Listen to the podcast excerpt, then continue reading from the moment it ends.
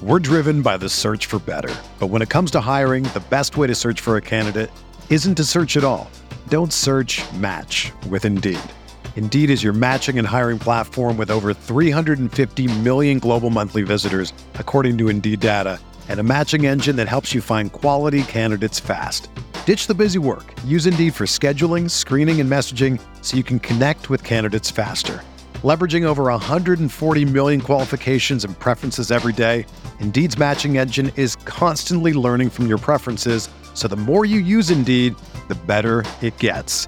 Join more than 3.5 million businesses worldwide that use Indeed to hire great talent fast. And listeners of this show will get a $75 sponsored job credit to get your jobs more visibility at Indeed.com slash BlueWire. Just go to Indeed.com slash BlueWire right now and support our show by saying that you heard about Indeed on this podcast. That's Indeed.com slash BlueWire. Terms and conditions apply. Need to hire? You need Indeed. Rippee Writes with Brian Scott Rippee. Transcript can be obtained by drinking a fifth of bourbon, ramming your head through some drywall, and then writing down every thought you have. What is up on a Thursday? I'm Brian Scott Rippee. Thanks for tuning in to another edition of the Rippee Writes podcast. We have got an interesting Thursday show for you. Colin Brister hops on to what we thought would be a Mississippi State preview, but then after Tuesday night's debacle against Southeast Missouri State, uh, we got into really a lot of non baseball stuff, but baseball stuff. And what I mean by that is a lack of pride and really the slow motion car wreck that is this Ole Miss baseball season as the Rebels were embarrassed on their home field by Southeast Missouri um 11 or 13 to 3 on Tuesday night. We got into you know someone addressing the team after that was not Mike Bianco. And uh, where this team goes from here and why we believe that the next time we do one of these shows will be probably an obituary on this 2022 season. And um yeah, I don't know. We basically just kind of talked about the utter disbelief that this is how this team is going to go out. So um, I think it's an interesting conversation. If you're tired of the whole baseball story, buddy, that makes two of us. Um, if, I, if, as I mentioned to Colin on the show, they lose this weekend, we're going to start doing some different stuff with the podcast. There's no need to dive into this twice a week. So uh, we're at the precipice of it, uh, of it all finally being over. It sounds like, or maybe not. Maybe they take two this weekend and save their season. I uh, tend to lean towards the former rather than the latter, but we shall see. Anyway, interesting conversation. I think um, that involves some, you know, social media toxicity and some other stuff surrounding this team that you guys see with see and hear with your eyes and ears too. So before we get to that, though, I want to remind you the podcast is brought to you by Skybox Sports Picks. Who is Skybox Sports Picks? Well, glad you asked. They're the world's best gambling handicapping website, the inventors of the Skybox Matrix Interval, an advanced modeling mechanism that has helped propel Skybox to the top of the sports handicapping industry. Every time I look up now, Skybox, they just have their new NBA model out that they've tested that I say tested out, that they brought out for the playoffs. They've had three two and one nights in a row. That's a, a profit um, as the NBA playoffs continue to roll on. Their baseball package will be up and Adam ready to go at the start of May. We've got uh, NASCAR rolling along. Just because March Madness is over does not mean Skybox is going to stop making you money. They're going to have a picks package to fit your price range. So if you're in the wagering game, you need to use Skybox. You don't want to be the guy that has the man texting him on Sunday night, Monday morning, asking if they can square up. Um, already got the scaries. No one wants that. You want to be texting the bookie asking where your supplementary income is coming from. Skybox is going to do that, lead you to that more consistently than your own brain. That is for sure. They are professionals. It is based on algorithms, not a lean you have five minutes before tip off, kickoff, what have you. You get the point. Check them out. Skyboxsportspicks.com. You can do week long pass, season long pass, month long, whatever you fits your price range. I'd recommend just going with the full on all sports, all access pass. It's going to pay for itself and then some because uh, doing business with Skybox is an investment. But if you're looking for something a little smaller, a little more specific, they're going to have a picks package on their site that fits your price range. That's skyboxsportspicks.com. Use that promo code RIPPEE, R I P P E E, and you'll get 20% off any purchase. Check them out. Podcast is also brought to you by LB's University Avenue across from Kroger. Go see Greg. Weather's warming up. It is prime grilling season. And guess who wants to make your grilling ex- experience great?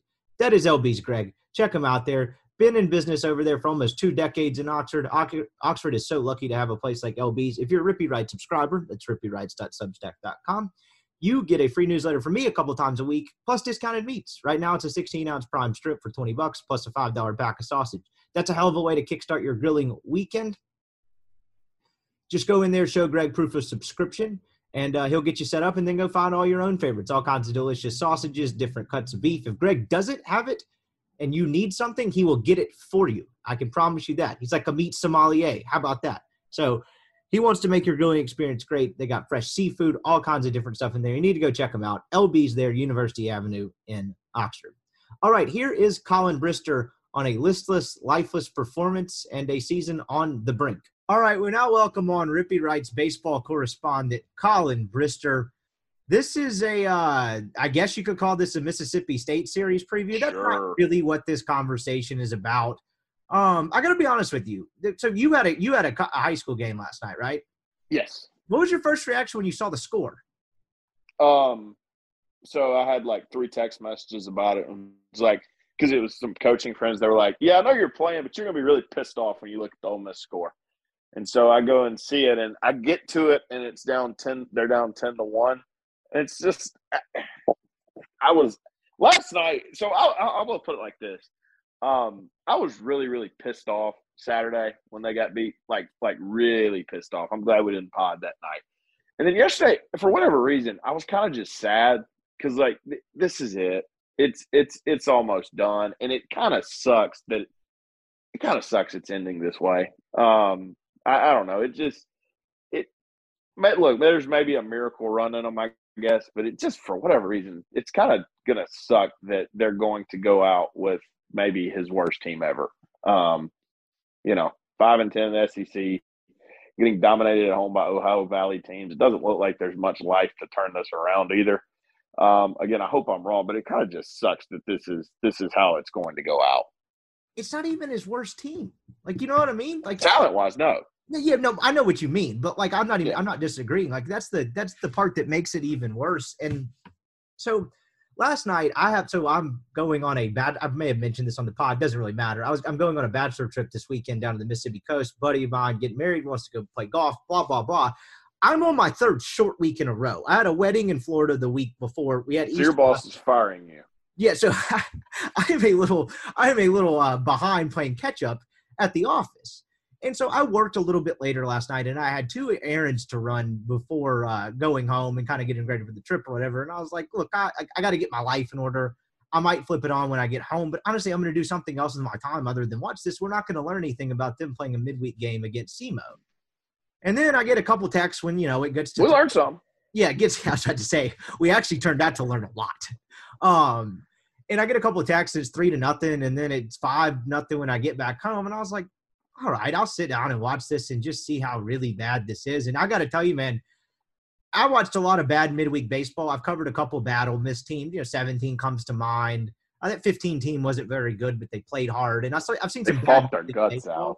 is my point. Yeah, exactly. And it was as lifeless and lethargic of an effort as I've ever seen. I mean, there wasn't anyone in the stands. It never got better. There was no run in them, right? Like it's you know that 19 team that slept walk through a lot of that regular season. They had a couple times in the midweek, like I'm sure I'm just making these up, but something to the effect of like Arkansas State dropping five on them, and then it's like okay, they're gonna Yeah. out. They scored, you know, four in the fifth and you know three in the seventh, and it's like you know disaster averted. There was nothing, man. Like it, never got any better until they put So- a damn football player out, and he had a.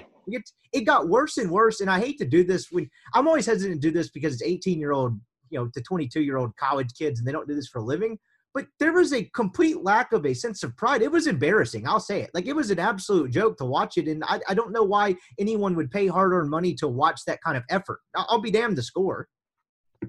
365 days ago, um, if I had told you Ole Miss was down five to nothing in the second inning, would you would you say pretty confidently uh, Ole Miss would win that game against Southeastern Missouri? Yeah, of course. I just figured they either tried someone out new in the midweek or they're a little weaker on the midweek pitching and like whatever, get the kid out and you know. Or if they have a terrible night offensively and they lose six four, it's like okay, that was a dud. They Yeah, got sure. brains beat in over and over and over again. I, it's bad. It's as bad as I've seen it. And then then I, I really don't know. Um, I tried to actually go back and because I guess I'm glutton for punishment, just so I could talk about it a little bit. I went back and watched some of it. Um, it's as bad as I've ever seen it. Just from from a defensive standpoint, they're not any good. Um, I'll say this too. It look, um, just this is kind of, I, I guess, minutia, but like Peyton Chatagnier just needs to play every day. I, I, get it; the kid's not hitting, but guess what? Nobody else is either. And guess um, what? He besides, He plays his ass off. Put him in the lineup. I don't care. I don't, I don't care if put him at first base, but I'm, I'm being a little facetious there. But at least, by God, I know he's going to play hard. Um, I, some of these cats, I question whether they're playing hard or not. And I and I, you can't answer that question watching on you know a 30 second delay on Watch ESPN, but um, there's there's just some stuff. It, it doesn't look like some of these cats are playing overly uh, aggressive, to put it lightly. No, it's it's it's yeah. I mean, look, that was the that was my takeaway from last night. It's like it looked like a team that had folded in and quit. And let me ask you this: If that 2018 team pulls that crap with Nick Fortes, how many people get hurt? Oh man, and that's like not, with Nick Fortes and Thomas Dillard and Cooper Johnson. People get hurt with that. And it's not that again you you're the best exa- you're using the best example in Fortes, but he's not the he wasn't the only guy on that team that would be kind of in that camp of like this isn't gonna fly. Like, look, Dillard wasn't always the most vocal guy, but he gave a damn. I'm trying to think who else was on that team. Was that Will Golson senior year? I yeah, yeah, it was Golson's last year. Yeah, he wasn't a real vocal guy, but oh, like, yeah. Oh, oh, my God. Yeah. Olenek can like look. You let Golson go out his senior year that way. That kid had been a part of some bad teams, some good teams. He'd seen it all, but he at least been on the field. Like he, I can't imagine being a senior on this team and this being my last shot, and then watching like we'll get to the Ben Van Cleve part of the second, but just watching the way it ends and no one really cares. I mean, it's it's it's rough, man, and it's it. I don't know what to say about it. I guess last night it looked like a team that folded. Like uh, leaving South Carolina, I just thought, hmm, this team isn't really good, and they you know they were uh, I would say undercut a little bit by a couple poor managerial decisions in a must sure. game, but they just aren't good enough. I didn't think they quit or mailed it in. Last night I was the first time I thought, okay, this team has mailed it in for the year, which is is mind blowing to me, given everything that is still on the line. To just kind of mail it in with that effort and not care, it, it's it's mind blowing to me, and it speaks to a sense of fragility that you've seen bubble with this team really from the Tennessee series on, and it's just gotten worse. I mean, can you imagine? They haven't really been the same since the Tennessee series. Can you imagine carrying themselves with the arrogance they carried themselves with, being number one in the country, which we know is now a pretty fraudulent ranking, getting swept at home one time and just folding up like a tenth? I mean, they're two Dylan Dylan DeLucia heroic performances away from being one and eleven in SEC play during that span since the Tennessee series or since the Auburn series, excuse me. Like it's, it's, I just can't fathom. That's a really good point. I didn't think about it like that. So what's the one? Oh, the Kentucky game. Uh, the yeah. Sunday game. They pulled out and they they hit it well, and credit to them for that. But that's the only other game. There are two heroic performances from that, from being one and eleven since the Auburn series, and I just can't imagine that being the uh like I don't know your reaction to your first taste of adversity. It just speaks of softness. So, uh, did you have you heard about? Because all right, let me put this in perspective. I get home last night and I, I follow the stat broadcast to the end, and and then I pull on tune in uh, to listen to Mike's post game, you know, radio conversation, and they kept having to go to break because Mike wouldn't cut off his talk with his team. And I don't blame him, by the way. Um, I heard, and, and you may know more. I heard that was a uh, there, there, there was there was a uh, lot of yelling in that that conversation last night. And I don't know if Mike's usually like that anymore. Like I know he's he probably gets after kids a little bit, but I heard last night was a uh, was a special. One. There are various different types of uh, post game meetings after losses. Um, and it's actually one of the unique things about college baseball, or I, I say college baseball, probably just the old Ole Miss setup. I don't know how anyone else does it, but I mean, you've been out there in a couple of those. There's no press room or no press area. Like other no. than sometimes when it's raining, we go in the dugout. We're standing a handful of feet um, away from them. And look, the music's playing. They play that stupid celebration song over and over and over. They play last night. Yeah, I was about to say it's not a bad song, but when you hear it, you know, 40 times a year when they're good, it gets a little old. Point being, um, most of the time when the music dies down and there's guys that are blowing the uh, leaf blowers or whatever they're doing to the dirt or grass, you can kind of hear Mike. And a lot of times it's short and it's to the point that's usually after you know close loss, something like that. It's like okay, they still got a series to win or whatever. Um, sometimes even with lethargic performances in the midweek, he just kind of thinks, ah, whatever. We'll like let's not harp on this too much. It's kind of uh, you know, we didn't have come out with great energy, got to be better, whatever. And then there's times where he absolutely rips them and it's long and you can hear him yelling and you know it's pretty clear what's going on. I don't know what happened last night clearly because i don't work like that in that capacity anymore. Um i saw i read chase's story to where it was eight to nine minutes. I gotta be honest with you man.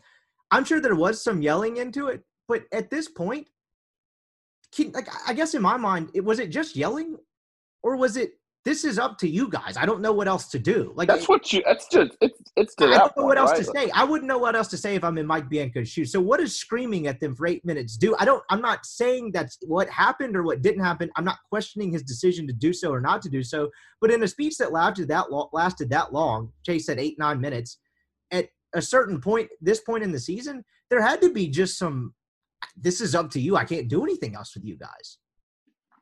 That's kind of what I mean yeah, like you just at some point they either take ownership of this or or, or they don't. Um, I, there were there are a lot of guys that have come through this program um, that five and ten would piss them off until no end. Um, and and look, there's a lot of guys I'm sure on this team that are pissed off and want to play well.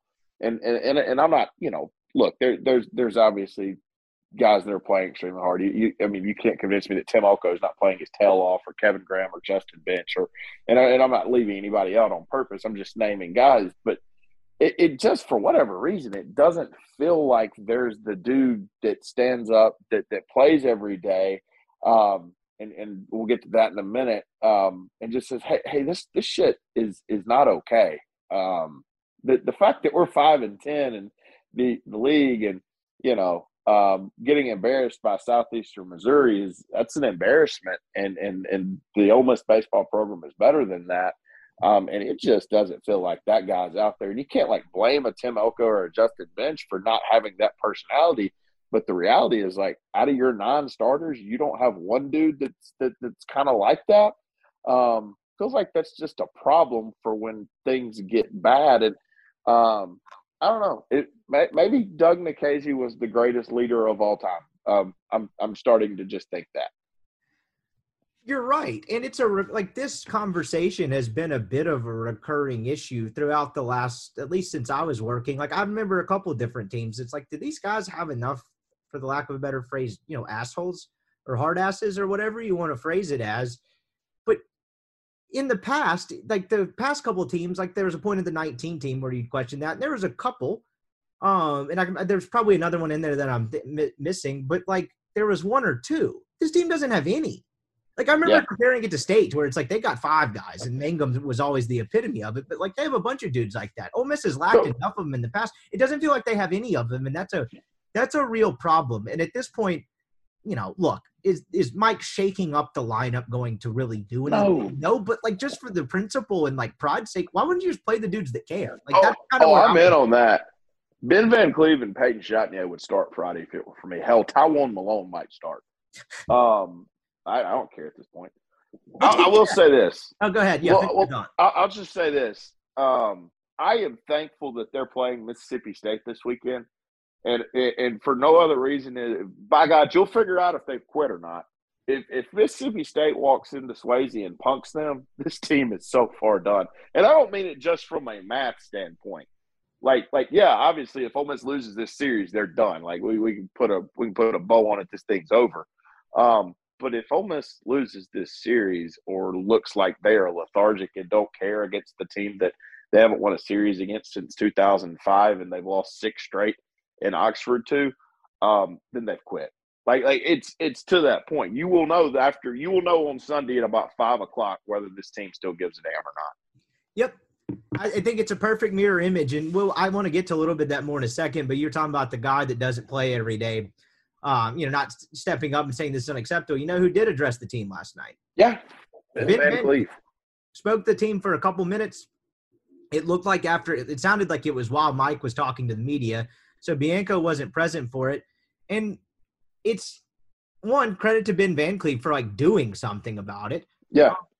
Two, it's also telling that it's a guy that had really fallen by the wayside in terms of rotation and playing time and being in the mix and being a contributor for this team, that he's the one doing it. Because you mentioned, like, it's kind of alarming they don't have a guy that's a regular everyday player that's doing that. And I'll just phrase it to you this way Do you think Ben Van Cleve's last year of college baseball is going the way he wants to individually, personally? No. Of course not But is he you think if Ben Van Cleve was moping about that fact of it, the individual side of it not going well for him, do you think he makes this speech and addresses the team last night? Also no. That guy just doesn't want to go out this way. I, am not putting No. words in his mouth. I haven't spoken to Ben Van Cleve. Um I, I would say a couple well embedded moles would have told uh, I feel pretty good about saying I don't think it was the nicest speech in the world he gave and good. Like I don't like I mean that in a good No, I wouldn't be real nice either. Yeah, I don't think it was coddled either. And so if he's going to kind of give them that hard nosed speech about like, hey, what what are we doing here? Despite you know him having a season and really to little fault of his own for what he actually is as a player, he just kind of like was the odd man out. For him to do that, like that's both credit to Ben Van Cleve, as I keep saying, but that's also alarming that it's no one else and that it is Ben Van Cleve. Like it's a guy that hasn't Yeah. had a great year in terms of his personal success and his opportunity, but he's the one doing it. Like what what are we doing here? Yeah, no, it's that's a great way to put it. Um, not a regular starter by any stretch of the imagination. A pinch hit option, maybe an occasional DH option, is the guy that's you know the, the guy that's also never put a glove on and played in the field at Ole Miss in a, in a regulation game.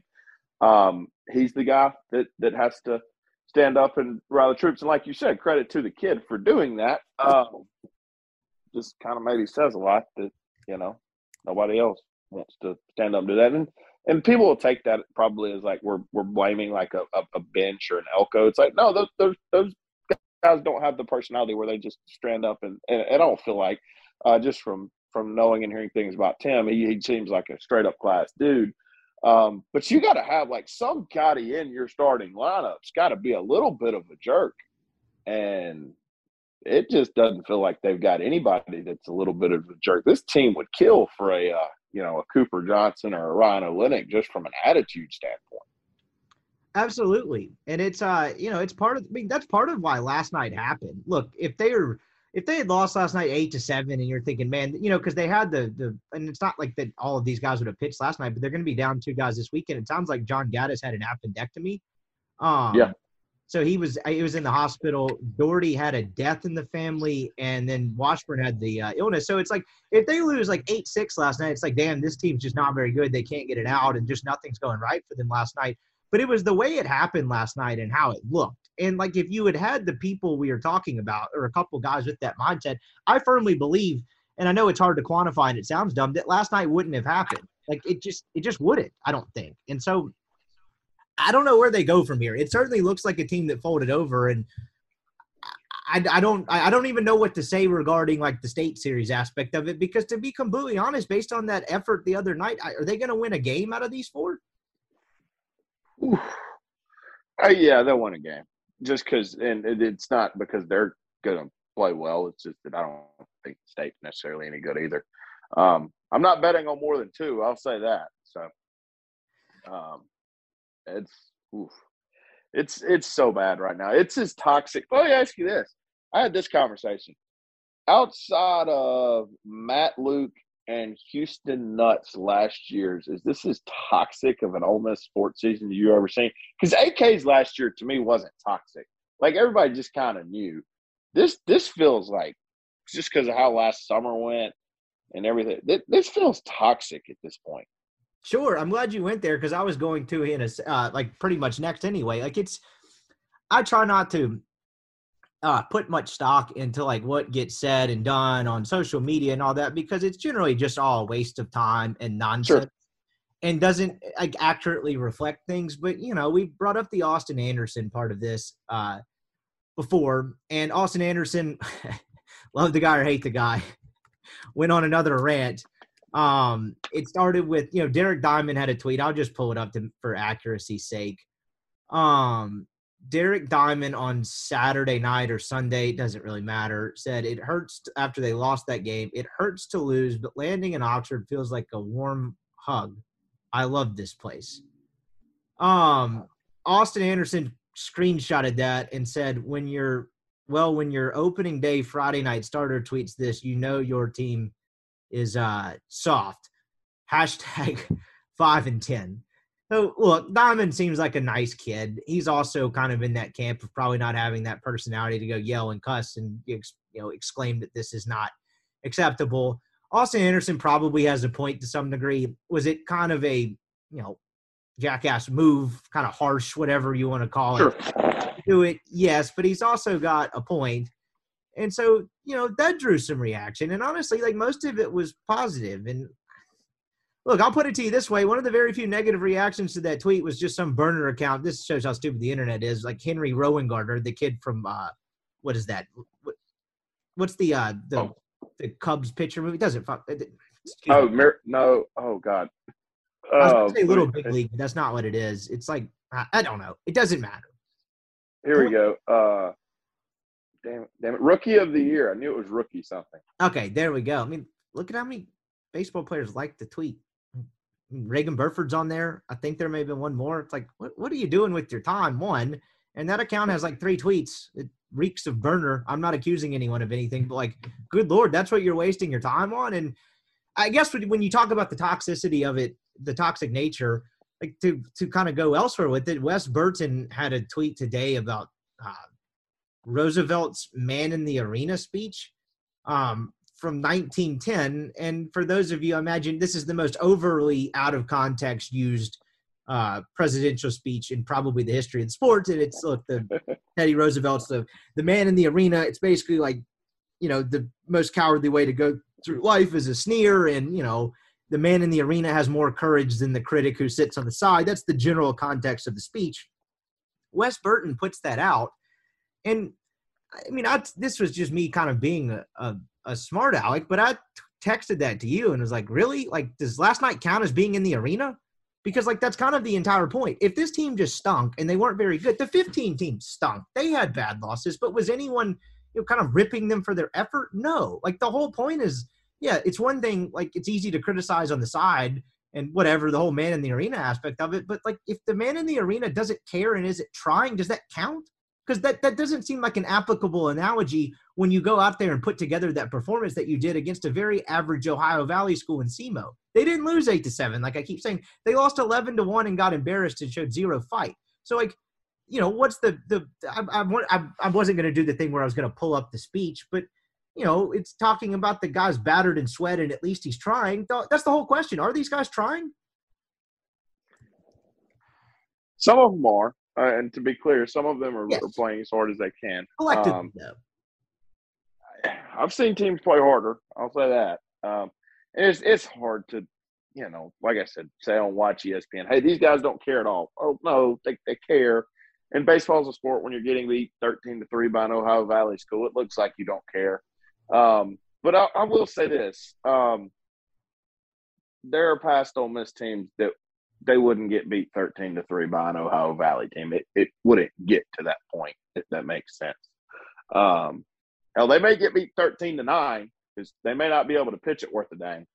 Um, but but by God, they would have showed up on one side of. I mean, they, Brian, they didn't play well in any facet of the game.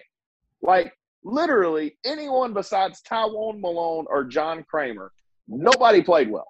Um, and that is hard to do um, against an Ohio Valley school on a Tuesday night. It's uh, yeah, it's it, there are there there are teams that fought their guts out um, over Mike Bianco's 22 year tenure, and I don't think in five years I'm going to look back and say, yeah, that that 22 team fought their guts out. I I don't think that's going to be uh, the mantra regarding this team. Certainly not if the season ended today. And based on this past effort, like it, it kind of seems like they're just going to go out with the whimper and that be the end of it and be the end of the Bianco era, which is so mind blowing to me because I swear, and maybe I just have a short memory, I think the closest it got to this was in 19, where Oh, this is absolutely a burner account, by the way. I'm reading through it. This is absolutely a burner account. that's good. Um, you know, I wonder how many errors that burner account has on the year. Um, but like I, I guess what I'm getting at is the closest I got to 19 was just like remember that they had the Black Monday and they slept through walked through parts of the uh, 2019 regular season. It was just a weird year, and then toward the late May they got off into a really bad way, swept by state. The Tennessee thing I've used uh, the Road Tennessee series. I've used this example countless times, but at least they like tried different things and fought and actually turned it around. That team didn't make Omaha. It actually was kind of a valiant effort to make it to where they did that was the closest it's ever gotten in terms of I remember them leaving that Tennessee series. I was like, I guess this is it. This is over. These guys are just going to go out. And they, you know, to their credit, they threw one more punch. I have zero faith in this team to throw one more punch. And, you know, I guess on top of that, to give people a, a little bit of a history lesson there, the Teddy Roosevelt uh, man in the arena speech came after two successful terms as president.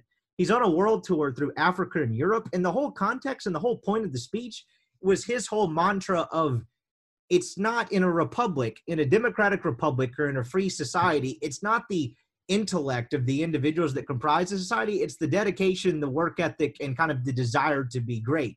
And so this team kind of has a bunch of dudes that were pretty arrogant for no reason and thought they knew it all. So it's like the entire like Wes Burton tweet seems like a good kid. I don't mean to pick on him is just dripping no. irony because the whole point of that man in the arena speech, or at least the larger part of it, if you go read the full one and everything else that happened to Roosevelt in 1910 on that tour, was it's not about like how smart everyone is individually. It's about kind of the collective work ethic and you know trying to be great or whatever. And that's I just think in the context of that, I think it's hilarious because it's just like, oh, this sounds nice. I'll tweet it out after we got embarrassed eleven to one. Do you think? I'm just putting you know this out there. Do you think that they showed up possibly in September and said, "Hey, we returned the entire offense. This this will just go like it went last year.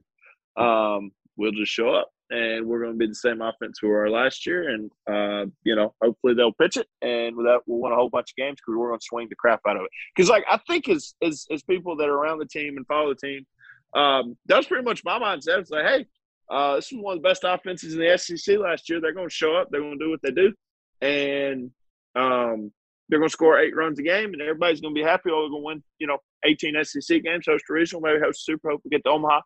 And but the problem is like I don't swing the bat. I don't. I don't have to lay down a bunt or you know take opposite field approach on a breaking ball. I don't have to do any of that.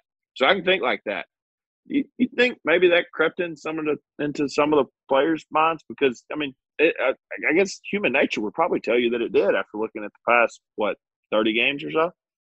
It, that's exactly what the whole year has felt like. I mean, to, to collectively as a team, yes, they were a good offense last year, the, like they, they haven't done anything, and they carried themselves that way the entire time, as if they were kind of some unconversation. Like it'd be, it'd be one thing like if they were if 2013 State returned everyone. Remember they lost to UCLA mm-hmm. in the national yeah. title game. Um, and like if that if that was the case, and they brought everyone back, and it like they just kind of assumed they were going to roll through everyone. This team collectively had not done anything. I mean, congrats on taking two at Orlando at UCF, and you were fortunate to get out of that one with the six series win. Like they just carried themselves with this unwarranted confidence. And you know, we talked about whether uh whether the uh Tennessee series would humble them, and it kind of just made them go into a shell and dejected. Like they were kind of just dejected and they never really recovered. And I just can't imagine having that lack of mental fortitude where some team kind of puts you in your place and there's no there's no rebound. Like I mean, I wrote on Sunday, like this Ole Miss team was kind of pushed to the brink after South Carolina, and that's your response, the effort that you gave the other night. Like I just, my God, I, I mean, we could talk about this all night, but it's just it, it's a mindset of completely unwarranted arrogance, and it reeks of a bunch of dudes that just don't seem like they get it, to be honest. And I'm sure they're all good people and good kids, but if I'm just talking collect, like just strictly in a sports sense, and as it relates to this team, it just seems like a team with a completely unwarranted sense of confidence that hasn't realized that they're actually not that good, actually not good at all, honestly. Well, I mean, it, hell, if they don't realize that they're not very good at this point, um, then they just have a self perception problem. Um, as, as a collective unit because five and ten and last in the West tells you you're probably not very good. I don't know. I would it's uh, that. I don't know. It's as it's as bad as I've seen it, and and I'll say this: don't show up this weekend, and you're you're going to get embarrassed. You will get embarrassed. Uh, don't show up on next next Tuesday, you'll get embarrassed again. It's uh, I don't know. It's this weekend to me. Like the hell with the NCAA tournament. You know what I mean? Uh, I mean, yeah, sure. I hope Ole Miss win what you know nine SEC games. They go nine and six and get in and get the three seed and uh, wherever Louisville or whatever. Um, I don't even know if they're hosting. Um, Southern Miss doesn't make it easy, but uh, I I don't really care about the NCAA tournament at this point. Like, if you can't go try your best to beat a school that has beat you in series, what four, five times in a row, they've swept you two times in a row in Oxford. You haven't beat them in Oxford in seven years since 2015. I was If a sophomore in go- college, in case anyone was wondering. You can't go play pissed off and try to beat them, then you're done. And like like that says a lot about maybe you just like as you know how much you want to play baseball at Ole Miss right now. So that's that's why I'm glad they played Mississippi State this weekend. This this to me is is not about the NCAA tournament. Like yeah, we can discuss you know where they stand after this weekend or whatever, but um, as far as going in this, I just want to see them play hard, and, and, I, and that's like hard to say for me as as as someone that's followed Ole Miss baseball for 22 years because I've never had to say, look, I, I've questioned a lot of stuff about Ole Miss baseball over 22 years of fandom. Never had to say, damn, I wish they'd play hard. Um, but it kind of feels like we're at that point right now. Oh, in terms of effort, it's 2011 Houston Nutt football esque. I'll go. You want to talk about a team that actually quit? And the last thing before we get to the state part of it, because I think you keep making a good point in that regard, is the more and more I thought about this, and we've had this conversation, I feel like it's been brewing for a bit. Um, someone outside my window just like I'm about to go on a loud pipes rant. Is loud pipes guy like there's so many of these loud pipes dudes in Texas. like, is that ever is that ever worked for anyone? What is loud pipes guys like? Has someone ever got to date? I was about to say, has any girl been like, did you hear how loud that guy's truck pipes are? Holy I've, can I get his number? Like, I, I, do you love loud noises? I don't get it anyway. I'm leaving that in. We're not editing that part out. Uh, so, oh man, this might be the angriest podcast ever. Um, so no, it's was- not topping that Sunday in Starkville. yeah. It's not topping that one. Someone on the message board uh, was asking for the hot board podcast, and then they said, if not, something relative to the Sunday pod after Starkville will suffice. I need to go back and just listen to that. Who would have thought it came one podcast later? Because I felt like Sunday was just confusion. Um, point being, I, we've talked about this and like kind of like the lack of leadership on this team, and I just wonder if not for Doug Nikhazy, did Doug Nikhazy just was the glue that held this program together the last three years? Because the 19 team probably falls off in a bad way without Doug Nikhazy. 21 certainly after the Gunnar Hoglund injury kind of mm-hmm. probably crumbles after Nikhazy. Was he the common denominator in this occurrence not happening sooner? Is that a crazy theory? Well, and I don't even so. No, it's not a crazy theory, but I wonder if, if Doug was just the dude. Like he looked you, you as a player on the team. If you're a Peyton Chatagnier, you're a Justin Bench, you're a T.J. McCants, you're a Jacob Gonzalez, Tim Elko, Hayden Dunhurst, Kevin Graham, all those dudes. Like he didn't even have to say anything. It's hey, we lost a tough game. Doug's gonna go pitch. He's gonna give up one run in seven innings. We're gonna win, and we're gonna feel good. They don't really have that dude. You know, like yeah, I'm sure Doug probably would say a lot if they got beat 13-3. Don't get me wrong, but it Doug was just so good and so calm and like nothing bothered him that he was just to go kick your ass the next day and everybody was to be back on board and it was to be fine. If they had a dude on Saturday right now that every time they lost on Friday night because they've become really good at losing on Friday nights, they've got that down pat. Um, that was just going to go kick somebody's teeth in the next day, I think this team obviously would be a lot better off. But yeah, Doug was obviously, like I said, and, and like you alluded to, was a great leader and all that. But the reality is, like, he was just going to go kick your teeth in and, you know, was going to make series 1 1, and we're going to go play on Sunday. And, and, and right now, like, when they lose that first game of the series, um, like they've done, you know, last week in, in Alabama, they don't have the dude on Saturday that's just going to go kick your teeth in and get everything and make everything okay. Yep. And you know, part of that is just being like there, there's like you mentioned, my God, you mentioned that part of it. There's just an element that Doug was really good, and so there was a confidence that came with knowing he was taking the ball. But he was also a good leader on top of that. And this team, I mean, it really lacks both, and that's a Yeah. that's a real real issue. And you know, I, I I guess I'll put it to you this way, man. As we go into this weekend, look, um, if this goes the way we think it goes, we'll write the obituary on Sunday. We'll do a couple hot board podcasts in between. But I was telling you before, a little inside baseball. I was just like, there's no need for us to keep doing this twice a week. Like this, this is this. No one wants to hear about this. Is a waste of everybody's time. And like that's, I just like I, a part of me still wonders, like, is this really how they're going to? That's go? I I have that same. you have that too. same Like, thought. Like I, I'm not, I'm not in denial are they really going to die off like this? Yes. Is this really it? It's a one Yeah, good. If they lose two out of three this weekend, and it's you know It's over. 10 but but but if it's 10 6 5 4 and 6 3 something competitive like it's like okay this team's just not good enough I, I i'm fully confident they're going to die off in a way that looked more like tuesday night to where it's like these guys don't care and i think that's kind of a shameful way to go out I it was why I was so pissed off um, the Sunday after Alabama, and it wound up not mattering. Um, but uh, when they lost that Sunday, the, going into that day, I knew there were what um, four and whatever, four and seven. Um, but I just, I, yeah, we've been four and seven. I just felt like at that time, like this team's got a run in them at some point. Like they're too good to just keep screwing around. Um, after last weekend at South Carolina, I've got less confidence that they've got a run in them. And after last night, I've got a whole lot less confidence that they've got a run in them. Is there a world where they win this weekend, win one at Fayetteville, and then maybe sweep a Missouri, and you look up after, uh, you know, with two series left, and you got an 11 and 13 record? Yeah, like that's not the craziest thing I've ever seen a team do. Um, but it starts this weekend. Like I don't. I, I know what you're saying. Like, is there a world where they lose two or three and you think, you know, hey, they're just not good enough? Yeah, but if they lose two or three this weekend, they're not tough enough to make uh, make a run at that point. To me, like I, like the math doesn't work in your favor. Um, and quite frankly, if you can't win two this weekend on double decker against your rival um, with your season on the line and, and your coach's job on the line, I mean, I don't think we're telling any you know state secrets that you know Mike Bianco, if they don't turn this around, probably in a little bit of trouble. Um, that if you can't win two this weekend, the hell with the math. You just you you're not getting it done. You don't you don't have the the, the pride at that point to get it done.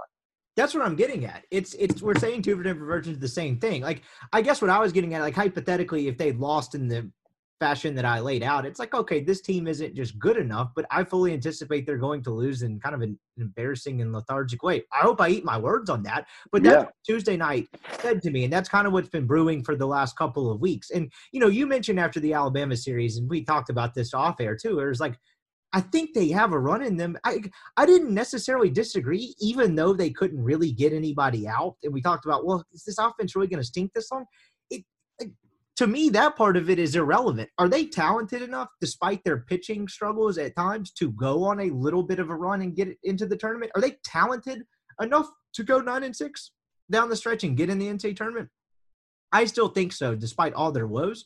But the it's the it's the mental part of this team and the way they carry themselves that it puts the confidence which are from a sheer ability standpoint of their ability to go nine and six down the stretch i'll put it this way. I'd put it at like 40% because that's a really tough ask Yeah. given their schedule. 40-ish when you factor in last night which is just the poster child of this team's mindset and the unwarranted confidence and the softness part of it to me it goes down to like 2% it- that, that, that's a complete non-starter and it has very little to do with their talent level and i think that's unfortunately going to be the story of this 2022 Ole Miss Rebels baseball team and it's a shame. And look i can't speak for anything because i didn't play competitive sports past you know a junior high level outside of one unfortunate mishap in high school basketball that's been well documented but as just someone who's been around sports and competition it would pain me to go out in such a way and it seems like there's a collective level of not everyone,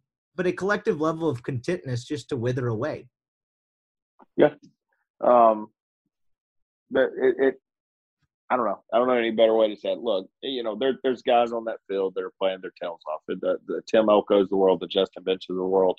There, there's some guys you look at them and you know they're giving everything you have. It just, it, it, it just feels like at some point though that you know, maybe not everybody's busting it. Um, and I'm not going to call any names out. That's unfair to kids.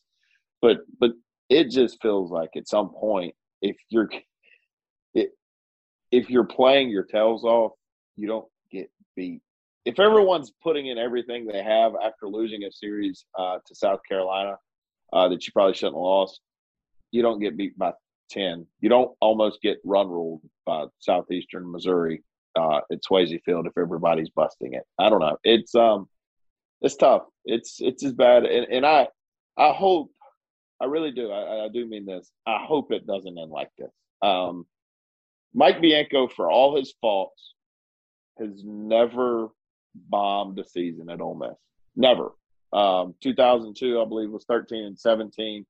Uh, 2011 was 13 and 17. Um, I'm pretty sure, and then 2017 was 13 and 17. That was his worst preseason. Um, and those teams barely missed out on the NCAA tournament. Um, I'm not sure that I know this team is getting the 13 wins. Again, I hope I'm wrong because, again, for all his flaws, he's never bombed a season, and I would hate to see um, this end on like an eight and 22 or nine and 21. Um, this this just it just feels like it, it's it's heading that direction if someone doesn't doesn't step up from a leadership aspect and kind of just fix it. Oh, no, you're exactly right. And but what's the difference with wait, what was the common thread with those two 13 and 17 teams? It went to the bitter end. Ole Miss lost. Yes, the 2011 um, they played a doubleheader against Arkansas on the last day. They lost the doubleheader. If they win one game, they make the SEC tournament. They make the NCAA tournament. Yes, exactly. And then remember in 17, they go 13 and 17, and you thought they maybe did enough, but like, can they win? No, they actually went 14 and 16 that year. I forgot that. And then, but you're right. They, uh, I was looking back at Mike's Wikipedia, but they go to the SEC tournament with a chance. And they lose a tough game to Auburn, to where, if I mm-hmm. remember correctly, I can't remember if it was Burns or whatever ace Auburn. They threw Mize. Mize. That's what it was right. It was Casey Mize. And Auburn, if I remember the context of this game correctly, didn't really have to. Like I think Auburn was sitting somewhat comfortably. yeah. But they did anyway. And Ole Miss lost that game, what, like five, two, four, three, something, somewhere in that. Yeah, it was and, close. And they, but they put up a fight, and even like I remember Olenek yanked a home run down the left field mm-hmm. line in the ninth inning, and they just didn't have enough. And Mike stumped for their case after the game, but the point being, it came down to the wire this team's just going to kind of wither away and it not even be close. It's going to be a 9 and 21, 10 20 situation. And that's the difference of those teams. And I think that's probably the kind of the, the crux of our point of this collective, this whole podcast to this point is like Mike's got all of uh, plenty of flaws as a manager, and maybe he takes some responsibility for the way this team's mindset and locker room environment or whatever is going on with them is. But at the end of the day, this is not because he's making blunders on a week in, week out basis. He just has a bunch of guys that I'm not sure are really mentally in it. Yeah. Um, I think that's a great way to put it. It's uh we've been at this about an hour and we have talked about what, five words about Mississippi State. So uh not not not really a Mississippi State preview. Frankly, I can't preview Mississippi State. I don't really know what they have. I haven't watched a ton. Um, I'll go with you. I've watched. I've actually watched a little bit of Mississippi State, but I can't just from a first name basis tell you what they look like. I'll go. It, it, it follows the same parallel. This preview is going to follow the same parallel of what we've exactly been talking about. Mississippi State is not a good baseball team this no. year, and they have reasons for it. They lost two weekend starters, including their ace mm-hmm. Landon Sims, which, from a sheer college baseball entertainment standpoint, when he went down, that just was a huge bummer. That guy's a ton of fun to watch pitch you know, when you heard the news of it was an elbow thing, it was like that's just terrible. They lose Stone Simmons, mm-hmm. and they've gotten off to a terrible start. They they got off to a terrible start in SEC play. They lost to Georgia two out of three. They've been swept at home by LSU. They were lucky, mm-hmm. and to, I say lucky. They got hammered the first. So that's, but that's what I was going. The, the the Auburn series with them, they were four and eight. You know what they did on Thursday night? Instead of just withering away in the ninth inning? They stole a game where they played like crap. Yep. Auburn should have won that game. Yeah, they they fought their tails off. You know what they did in the ninth inning on Saturday? Yes. Put down a run after they had blown a lead. They get a guy in the scoring position, get the hit to tie the game, and Auburn's kid makes a hell of a play and throws the kid out at the plate. Nobody in Star, I can tell you this, nobody in Star, when I, I get it, they just won a national title and all that. Nobody is in Starkville's questioning whether their kids are playing hard or not. I can promise you that. And They they have won one more game than Ole Miss. Yeah, no, you're right. And I, I was getting like the, the the same type of deal. Look, they got swept against State, or excuse me, at home against LSU, and it wasn't great, but they couldn't get anybody out. The LSU offense came to life, and State had a really bad weekend at the plate, and they're an average offense, and they've had some struggles pitching wise.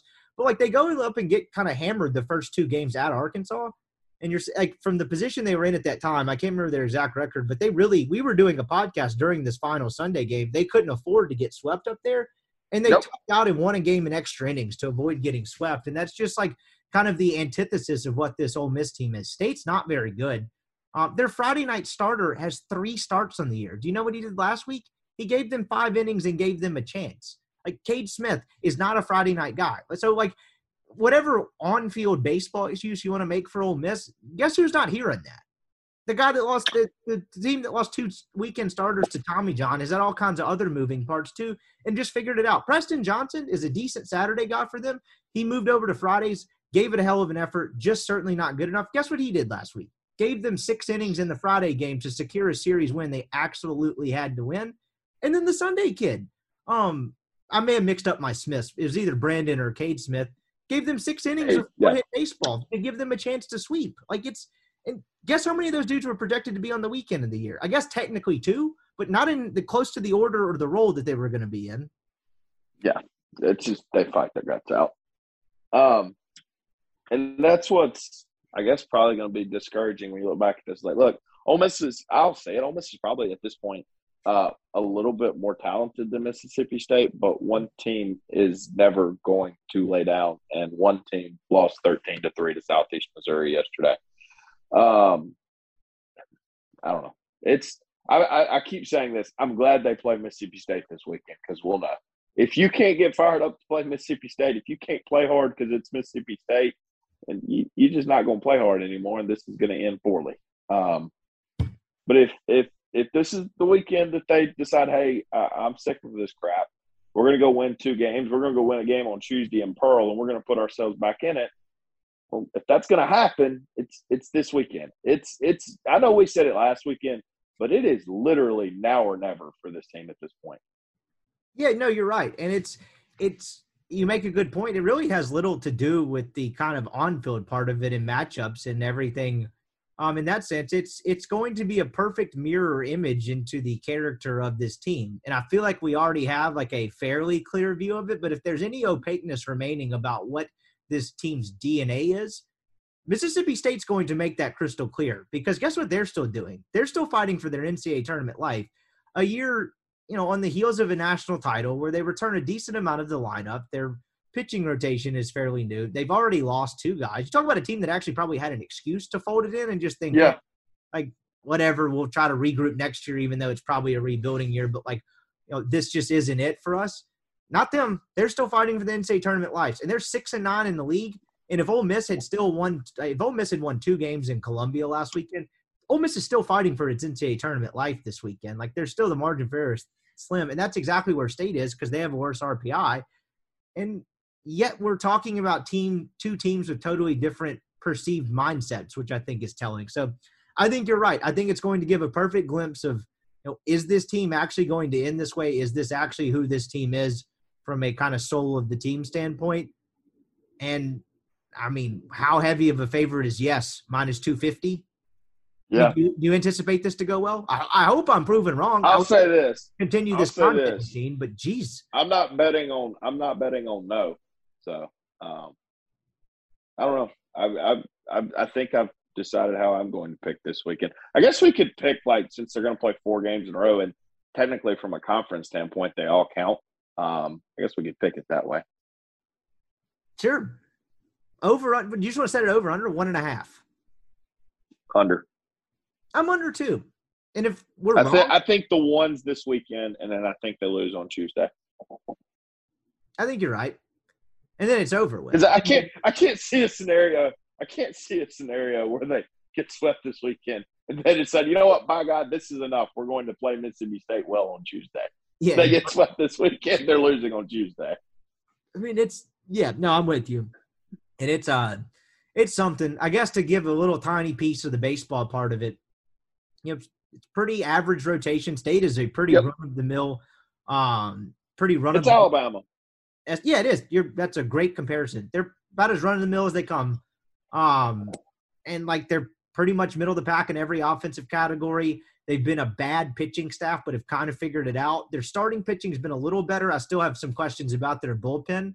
And so this is ripe for the taking for Ole Miss. This is a very, very winnable series. But again, we keep saying I don't love their chances to do it. Um, I don't really know what else to say from like a matchup standpoint. It is what it is. What did you make of him going ahead and announcing the rotation? Uh, it's funny. Um, Hunter Elliott is good enough to be your Friday starter, game two starter, but not good enough to pitch with the season on the line in Columbia. Uh, funny how that works. I wonder, can I get a travel roster this weekend? Can I get? I know it's not a travel, but can I get a roster this weekend? I'd like to see if Knoxville Foster is in it. Can somebody just if if you're if you're out there and you know a way to access the travel roster, please just let me know if Knoxville Foster is on it. Basically, you're asking will he be in shorts or baseball pants? Yeah, yeah, because I'm not going. Um, I have think I've got games on Thursday and Saturday. I'm going somewhere else on Friday. Uh, just somebody let me know if Knoxville Foster is wearing baseball pants, please. And so, on top of that, I guess to get into some sort of like actual news and notes from it, as I think I mentioned earlier, as we were kind of discussing the the debacle that was Tuesday night. Ole Miss was without three pitchers on Tuesday night. Gaddis is still dealing with the hamstring injury. Dougherty uh, had a death. Hold on, hold on. Watch, Washburn. With Oh, what I say? Gaddis, my bad. Yeah. Um, Washburn had a death in the. Uh, God, I'm all over the place today. Washburn has a hamstring injury.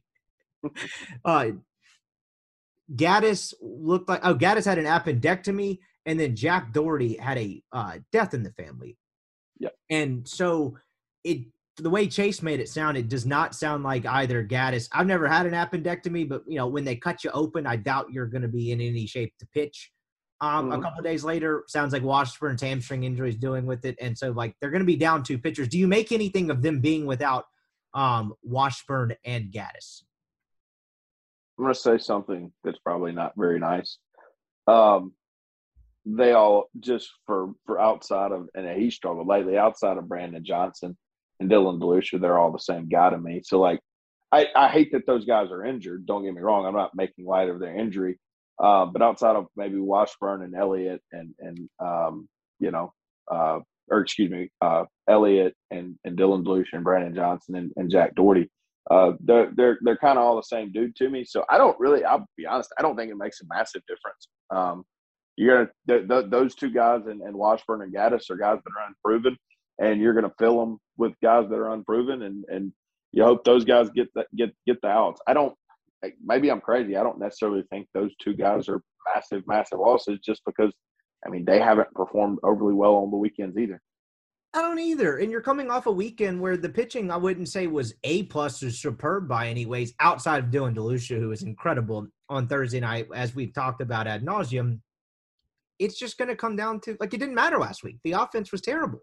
So I, I think the similar story is going to be this weekend because I don't think State's a very potent offense. I think they're certainly better than South Carolina, and Ole Miss will have to be you know as sharp or sharper on the mound. But they're going to have to score runs, and that's the way they're going to win this series. I know that's dynamite analysis and why everyone listens to this podcast, but you get what I'm getting at. They're going to have to have a better collective approach at the plate that involves moving the baseball more and not relying on Jacob Gonzalez or Tim Elko to hit a ball 400 feet and that be your entire source of your offense. And that to me is going to be the story of this weekend. And you know, as we tie everything back to the kind of you know, effort and checking in, checking out part of it, I think that part of it will be somewhat telling in that regard as well. Is how locked in are they. And I don't know. What do you think the key to the series is to have the most canned radio content of all time? Uh, play. I, I'll say this. I'll say it like this. I think they need to get off to a good start. Um, I say, that sounds you, you're telling me when this team is down and out, you don't like their chances to respond? well. I, this is a literal stat. I don't know if I said this on Sunday. If they've fallen behind since the first game of the SEC series against or the SEC season against Auburn, if they have fallen behind in an SEC game, do you know how many games they have won? I'm going to say zero. That would be zero. They have won zero games after going behind, except for the first one. So, uh, yeah, they need to start fast and get some confidence. I just wish, like, for whatever reason, they go put up a four spot in the first inning against Mississippi State and say, "Hey, we're here." we're gonna play, um, and and we're gonna figure this thing out. Um, if if you know they could just go how you know bench get a single and, and, and Gonzo hit a ball in the gap and maybe Elko hit a ball over the wall and it's three to nothing and it's like okay just just somebody let them take a breath um and and and maybe get some guys energized. That that's kind of the thing to be just somebody start this thing off and and, and let them just you know let, let let everybody chill out. Um and and you know because I think if that can happen, then maybe they can get to this weekend. But you know, it's to the point where you know it's going to have to happen because, like I said, like you said, this team once they get down, they they they struggle, and uh, you know if Mississippi State, God forbid, you come out and you look up after the third inning, Mississippi State's up three to one, you better hold on to your butts. Uh, yeah, absolutely. It's uh, it. I'll throw another stat at you. I think I texted you this the other day. Um, I pretty much confirmed this. There's a chance that I messed something up, but I'm almost positive. Actually, I'm 100% positive. I did this three times. An opposing starter has set a career high for length, how long they've gone in a game in every single SEC week against them. Now, Chase, bad. that requires a little context because Chase Burns is a freshman. But for a guy that's dominated most people, it's still the longest he's gone in a game is Ole Miss. But I mean, there's been some bad pitchers. Darren Williams, the kid from Kentucky, who's like the Eastern Kentucky transfer, he hasn't pitched since. I don't know if that's an injury thing. Well, well, well, well, he's having Tommy John. Oh, so he had I, that would make sense. He I figured it was an injury thing at that point, but guess what? That was by far the longest he'd gone. They've had a, a, a opposing starter go a career high in length against him every single SEC week. That seems not great. I think he's having Tommy John. I could be wrong with that, but he he's definitely injured. But yeah, no, that's definitely not a good stat. Um, yeah, it's uh it's bad right now. It's it's man, just to think about where this offense was 365 days ago to where it is now is kind of like breathtaking. Yep, it really, really is. I don't really know much else to say about it. Let's just make our picks and get out of here and prepare for what is probably an obituary on Sunday. Even though we probably just, I mean, look, if if we didn't shovel dirt on them in this podcast, we certainly dug the uh, dug the hole. Um, let's see. All right, let's make our picks. Auburn, South Auburn is hosting South Carolina. Auburn. Uh, Auburn wins three. I believe in Auburn. I'm going with you on the Auburn three as well. They had a tough weekend at state last week. They probably have a pretty bad taste in their mouth. Um, and I don't think South Carolina is very good. So I'm going Auburn three. What's Auburn's record? Do you do you know their SEC record? So they were seven and five after 12 games. That means they're eight and seven.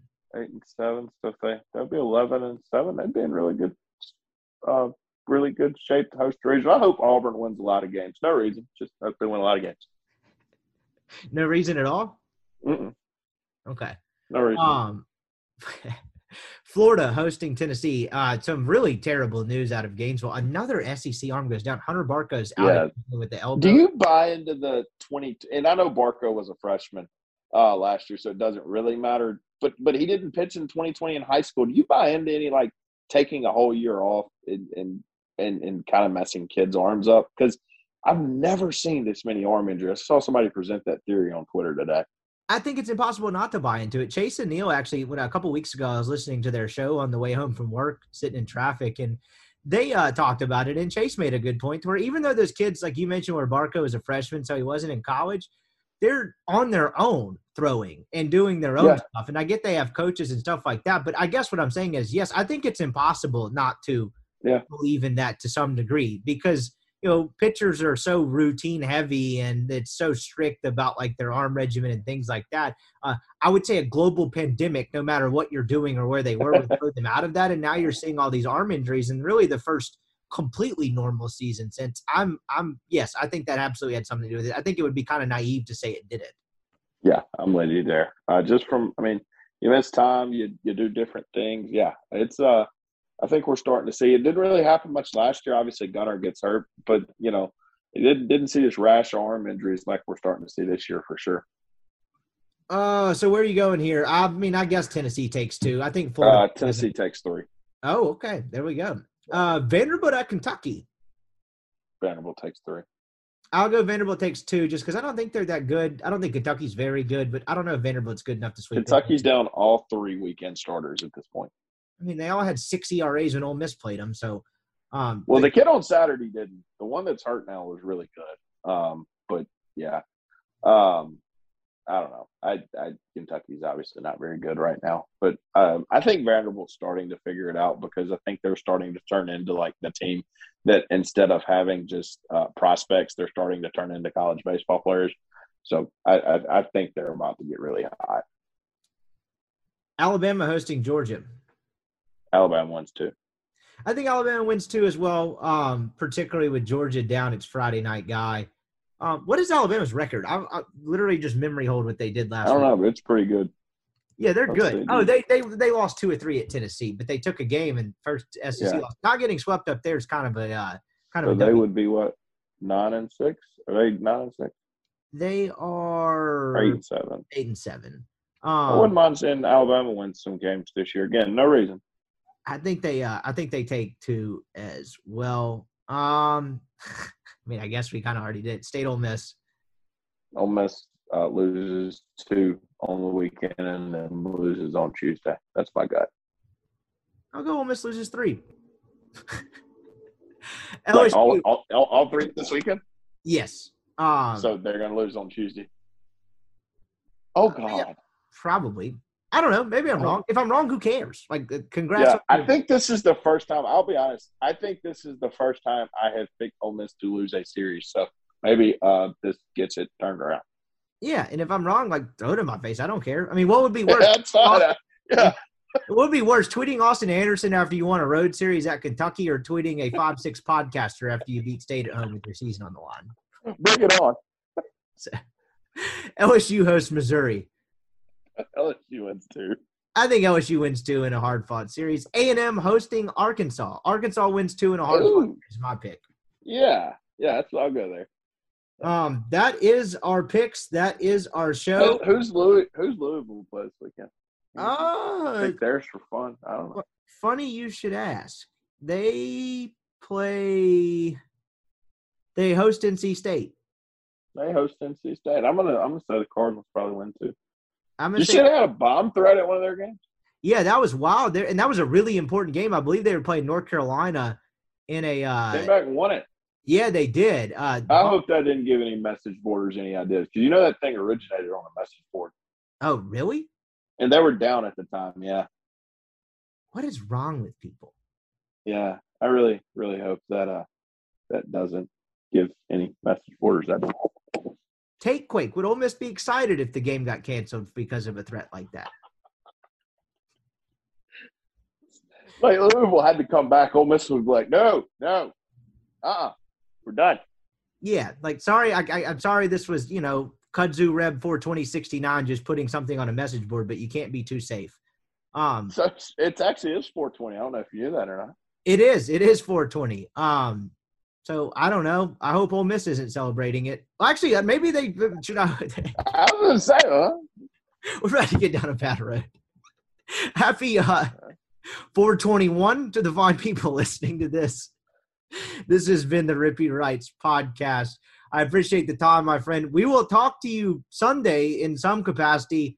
Um, I look forward to it regardless because I think it'll be fun for us, but we'll see what Yeah, happens. we'll know one way or the other at that point, right? Oh, I think that will be people will be tuning in, and other than some hot boards, that might be the end of it. So uh, we will talk to you on Sunday, my man, and uh, we'll see what happens this weekend. All right, sounds good, buddy. All right, that's our show. If you made it to the end, I appreciate you making us a uh, part of your day. Um, you're probably in a bad mood after listening to that podcast. Don't really blame me there. Like I said, we've got some different stuff on the horizon for the podcast, uh, assuming this goes the way we all think it's going to go this weekend. We'll also be back to a normal three week three week schedule uh, next week. These Thursday Saturday series have kind of thrown a wrench in things, and the fact that I've been traveling um, the last three Fridays or last three Thursday afternoons. You get the point have kind of made the uh, pod schedule a little different. So we got some different things in the works. Some NFL draft. I uh, I've got some uh, different stuff besides baseball on the horizon. So I think you guys will enjoy that. Be on the lookout for that. Uh, I've got a couple. New, got a new sponsor potentially coming on. If you want to sponsor the uh, show, I'll be honored to stumble through an ad read for you. So uh, keep that in mind. Got that on the horizon. Y'all have a great end of your week, and Colin and I will talk to you on Sunday night. Whether you're a world class athlete or a podcaster like me, we all understand the importance of mental and physical well being and proper recovery for top notch performance. That's why I'm excited that Unifyd Healing is sponsoring podcasts on the Blue Wire Network.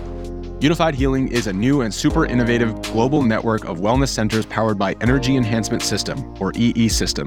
If you haven't heard of the EE System yet, then you'll want to listen up. This technology promotes wellness, deep relaxation, purification, and rejuvenation. Wherever you are across the globe, access to a center is easy and affordable. Interested in experiencing the EE System technology for yourself? Go to unifydhealing.com/bluewire to learn more and find a center near you. That's unified, U-N-I-F-Y-D, healing.com slash bluewire. No material or testimonials on the Unifyd Healing website are intended to be viewed as medical advice or a substitute for professional medical advice, diagnosis, or treatment. Always seek the advice of your physician or other qualified healthcare provider with any questions you may have regarding a medical condition or treatment and before undertaking a new healthcare regimen, including EE system.